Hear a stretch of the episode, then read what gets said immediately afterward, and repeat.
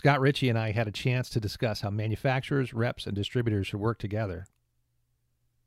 In relationship to the distributor and the manufacturer, do you tend to find yourself aligning with manufacturers that kind of have the same philosophy? Would you say? Well, I, I think it's that's to me right now is the wild, wild west, and uh-huh. and the uh-huh. reason why I say it's it's the wild, wild west is that distributors are under, I mean, manufacturers are putting distributors under such pressure for market share. It's all about getting those sales dollars. And if, if you ask any manufacturer in, in, in, a private setting, they'd probably say, well, we're just not getting the market share that we want because everybody wants more. Mm-hmm. Uh, so they are really, I, I think, evolving as well and piloting programs that are going to bypass the distributor, that two step distribution. Now, they still need two step distribution. Someone has to handle that inventory, right? right. Um, but the models might be different. It might be the manufacturer connecting the homeowner to the distributor to you know partner with the with the contractor because as you can see they're always on the internet now they are they too are marketing their brands trying to gain interest from people to buy my brand buy my brand so they are going after that internet shopper which is a bypass mm-hmm. of the mm-hmm. wholesale distributor right mm-hmm. so they're just mm-hmm. trying to find avenues as well everybody wants to grow more i think distribution and manufacturing are going to have to find a way to coexist in this again another disruption the disruption of the yeah. internet that benefits both it might be that we do business a little bit differently with one another but if we can still keep each other relevant in the game i think that has to be the the goal because i don't think you can ever get rid of two-step distribution i can't see direct selling over yeah. the internet only because you look at ltl damage chain you know mm-hmm. how many mm-hmm. units will go out and be damaged because it's not a right. truckload you know those type of things right. that impact the business and you guys have boots on the ground, right? You have your own territory sales yeah. managers and distribution. I mean, honestly, there's the boots on the ground right there. There's the guys right. out there knocking on doors, making creating the relationships, you know, and the and the relation as we know, the relationships are, are just in the key element to this happening for all of us, right? Right. I mean, for the manufacturers that go out there and try to go right to the end user, you know, beware because you're going to miss a lot in between there. That that are, is the support. It's a tough path, right? It, it, it's a support. It, is a it is a path, but it can't be the only path.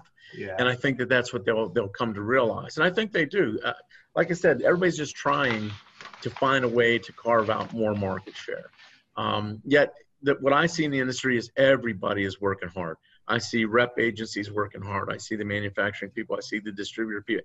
Everybody's working hard, we just have a little bit of different ideas of how you, that work should be done to, to go around and gain total market share, the market share that's satisfactory for each other. And uh, that, that's a little bit of the rub or the disconnect that, you know, not that it's antagonistic towards one mm-hmm. another. It's just it, when you have differing appearance, it's like a marriage. You're going to have some rubs of, of what needs to be done in your eyes, what you see the problem is, and what they see the problem is. And then the solutions sometimes don't always align uh, for each other. But you still have the same game end game in mind, and that's growing share. So along those lines, do you find are your are your territory sales managers open to riding along with manufacturers reps? Are they different? I mean, do they have different opinions on that, or uh, we we we actually monitor that every month. They have to have at least one ride along. Oh, uh, okay. uh, some guys like yes, we're mm-hmm. very engaged with with the reps because you know you look at it as, as, as Plumber Supply, we carry 53,000 SKUs. How can each sales individual be an expert at all of them, right?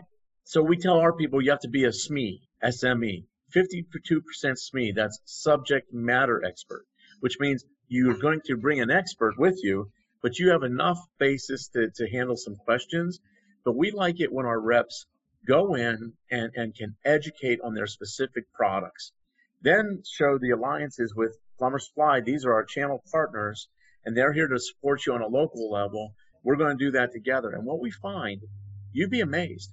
Our competitors, I shouldn't say, we, we rarely see this happening, but for us, we see stronger alliances with our rep agencies uh, because we, we engage in this activity quite a bit.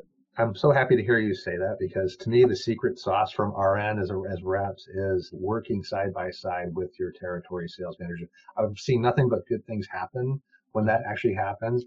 But you know, everybody has their own style, right? As a company, you're you're embracing that or, or requiring that, and some right. a lot a yeah. lot don't honestly, and I think they're missing out. But anyway, I, I, and all the stories actually actually this is how this podcast actually started was because all these stories coming back to me. These guys are all excited. I went out with so and so. You know, and, and right. I got to find a way to record these war stories because they're really good to share with everybody. So that's actually how this came to be. But so to your point with your 53,000 SKUs, uh, you know, reps like to complain just like everybody else one of the biggest complaints is distributors do not like change. They don't embrace new products very easily. I think in general, people don't embrace change. Okay. So I, I think it's up to the organization's philosophy on change has to be communicated down because I think people naturally want to resist change. At Plumber Supply, we look at new products as opportunities. They are opportunities us for one to, to be the leader in championing them.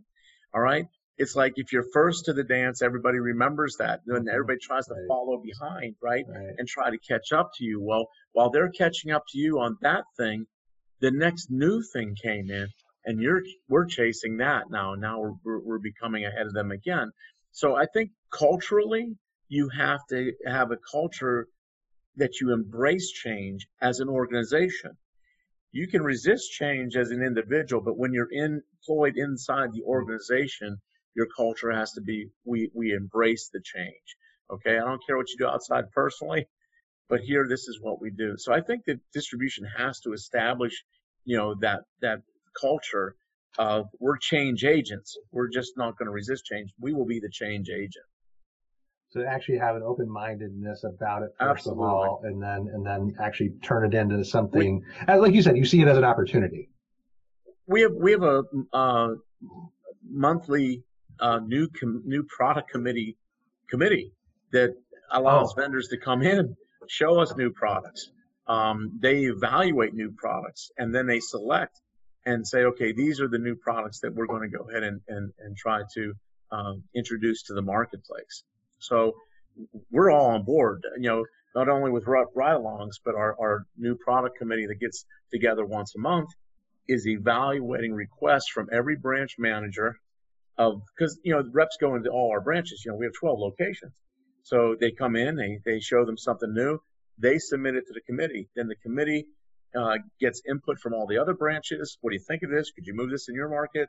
And then they make a decision, yes, and then we start inventorying it. So we're really focused on change and new products actually.